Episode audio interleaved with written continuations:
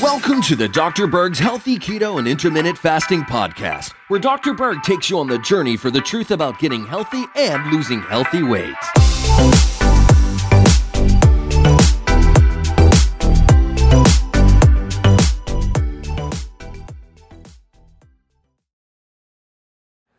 Hey, it's me again. In this video, we're going to talk about sugar in relationship to the most common problem that I see out there. Okay, so let me just give you some facts.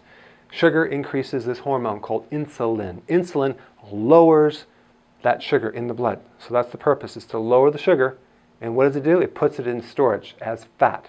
So all the sugar you eat goes right into the fat. It's converted. So high sugar diets or high carbohydrate diets are really high fat diets. Okay? Once it's into the fat, it's very difficult to go the opposite direction. Okay, now check this out. If we graph insulin, there's three main types of foods. We have fats, proteins, and carbohydrates. So as you can see here, when you eat a carbohydrate in the form of really a sweet thing, it really raises the insulin pretty high, right?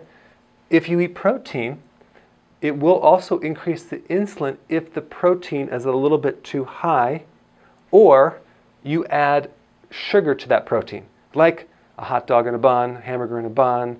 Um, you go to a Chinese restaurant and they put it breaded, different uh, meats, all that, or put ketchup on the on the hamburger. All that sugar and meat will increase insulin. So, but the right amount of protein won't increase insulin. Like if you have three or four ounces, it will not increase insulin.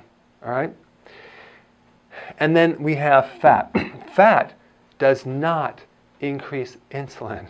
That's right. That's amazing. So, so here's the thing. What is the perfect diet? Do we need, is there such a thing as essential carbohydrates? No, there is no essential carbohydrates. There are essential fatty acids, essential amino acids, that's proteins, but there's no such thing as essential carbohydrates. How much carbohydrate do we need, or how much do, are we, do we require? Zero. We don't need carbohydrates. In fact, we're better without carbohydrates. What do we need to do? We need to keep our proteins less and a moderate amount, but with each meal because we don't want to go too far because our body needs proteins for structural repair. But what does that leave us with? You guessed it, fat. So if you are going to correct a problem with insulin, like in a diabetic, a pre diabetic, like 50% of the population, it is totally and utterly necessary to increase the fat because that's the only thing that's left. And fat will not increase insulin. So you can get away with consuming it. It's very fulfilling, it has fat soluble vitamins, it's very healthy, and it's the absolute best thing for a diabetic because they're not going to be hungry and you can run off that fuel source and you can take all the pressure off the pancreas. So, in the last 50 years, we've completely eliminated all the fat. And look at all the illnesses going up, but we replace those with carbohydrates. Any of these foods that you see that are light or low fat or skim, what they're doing is they lower the fat and they replace them with carbohydrates. Very bad. Now, if you're trying to lose weight and you don't have a blood sugar problem, um, we still want to add fats in there, but maybe we don't want to do a lot of fats. We'll just do a certain amount of fats, just until you're satisfied. Because you could be burning fat, but the fat that you're burning is actually the fat from the diet, not your own body. Okay? But if you're a diabetic or blood sugars, you better increase that fat to be able to heal the entire system. Okay? But I always always love when people say, "Well, I'm doing a diet and I'm going to lose the weight and then I'm going to go back to what I was eating before." No. You have to understand, you have to be educated on what to eat and use judgment. But we're trying to just give you principles so you could think with it logically and be aware of what you're putting in your mouth because fat is very enjoyable and you could actually have sugar alternatives to make fat taste sweet as well okay? So 50% of the population has insulin resistant already and they don't know it's not being it's not showing up on a blood test. Sugar actually stimulates hunger. Yes. Have you ever go to a chinese restaurant? Oh my gosh. What do they do? Rice, meat, sugar, lots of sugar. Americanized Chinese restaurants, right? It's all the sugar coating bread, and then they stick the MSG on there on top of it. So this is like a massive M- uh, insulin spike. What happens? Oh my gosh, it's so delicious. You can't stop eating. You eat more than you're, you should be. And then what happens an hour later? You're starving.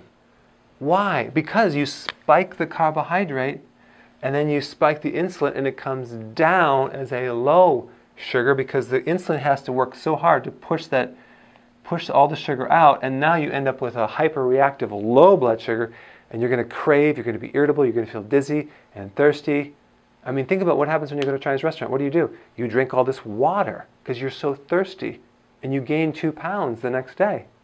That's not fat, that's water weight from the retention because when you sugar tends to hold a tremendous amount of water. Okay, so when you get rid of sugar, you lose a lot of water weight. Um, so basically, insulin triggers hunger, and going on a diet with including too many carbs is like insane because you're going to be hungry all the time. You're not going to stick to it. I mean, this is not that difficult once you get the facts on this. The guidelines, guidelines, guidelines for carbohydrates by the American Diabetes Association is 40 to 60 grams of carbohydrate a day. This is insane, but this is what they're recommending. So look what happens. They have high blood pressure to begin with. They take their medication. They say include the, uh, the 40 to 60 grams of carbohydrate, but healthy carbs like whole grains and fruits and and some sugars and alcohol, two glasses, right? So they're, they're recommending all the orange juice, whatever. So here they are, they take their medication, which lowers the blood sugar, and they tell you eat the carbs, which raise the blood sugar, but take your medication to lower the blood sugar, eat the carbs. So it's the perfect business to keep selling insulin and metformin and diabetes medication. It is the perfect business because you're giving the, they're actually creating the diabetes. The American Di- uh, Diabetes Association is creating diabetes um, and keeping you on the pills. And then they tell you you can't come off of it, you never get healed. They brainwash the medical doctors into thinking that no, it cannot be cured, you're on it for the rest of your life, and there's no other hope. That's, what, that's what's out there. It's crap. Um, I believe that um, near all diabetes can be fully and utterly corrected. But you can't then go back to your same ways. It's just when I, what I mean corrected is like stabilized. So if you maintain that lifestyle, you will maintain the blood sugars. Um, it's actually one of the easiest things to deal with. 40% of all heart disease is related to carbohydrate and sugar. Yeah, and diabetes. So right there, we could literally eliminate heart disease if we just cut the sugar out.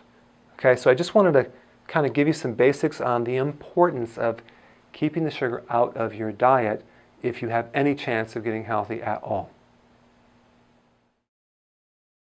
Hey guys, I just want to let you know I have my new keto course just came out. It's a mini course. It covers all the basics and how to do it correctly. You can get through this in probably 20 minutes at the very most. So if you're interested, click the link below and get signed up now.